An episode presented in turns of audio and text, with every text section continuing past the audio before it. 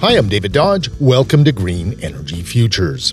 Is it best to use solar, biogas, wind power, geothermal, or hydrogen to build a zero emissions future? Well, given the fact that we have two or three decades to make a difference, I don't think this is an either or situation. This is an all of the above situation. We need to explore all possible options that's Dr. Walter Merida from the University of British Columbia, and they're building a $23 million renewable energy hub on a block of land at UBC to show how solar, battery storage, electric vehicles, and hydrogen can all work together to build a low carbon future. We are installing about one megawatt of solar photovoltaic capacity on the roof of the Thunderbird Parkade.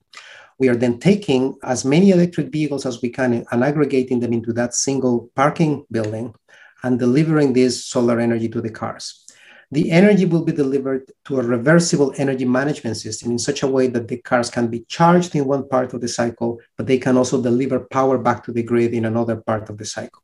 We need energy storage so solar energy can be stored to use when the sun does not shine. UBC will use a group of electric cars as a giant battery, and then some of the solar energy will also be used to make hydrogen. The energy can be delivered to a water electrolyzer, and this device is going to split pure water into hydrogen and oxygen and the hydrogen will be delivered to tanks, which will store it at pressures that are compatible with the needs of heavy and light duty vehicles. We will then build a hydrogen refueling station with dispensers capable of refueling cars, buses, and trucks. By integrating these systems, solar energy can be used to efficiently power cars and electricity needs in buildings, and excess solar electricity is converted into hydrogen, which can be used to fuel big trucks, planes, or trains. The key thing about hydrogen is not about cars and buses and trucks only. The key thing is that connection, the ability to connect the revolution in the renewable electricity technologies to sectors that cannot be run on electricity. Transportation of airplanes and trains and trucks and ships is one example, but as I mentioned, steel manufacturing, fertilizer production, other things require chemicals. By integrating energy systems, no energy is wasted and you can use the energy in the best possible way.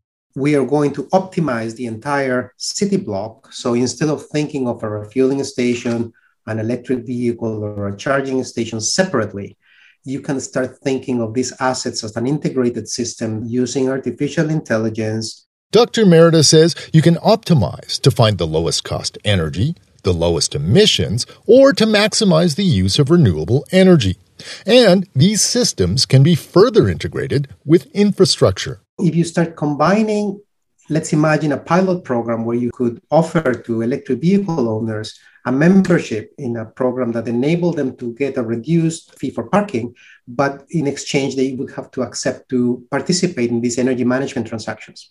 So instead of everyone driving at 9 a.m. and plugging their electric vehicles and then having a spike at 9 a.m. in demand, you can start using intelligence in the systems to, you know, delay some of these charges so that you flatten up that spike in demand. So EV drivers get a deal, and the parkade and grid don't need expensive upgrades, and we use more renewable energy. Next week, Dr. Merida is back to do a deep dive to understand how hydrogen could be a linchpin in building a zero emissions future. Learn more on our blog at greenenergyfutures.ca. For Green Energy Futures, I'm David Dodge.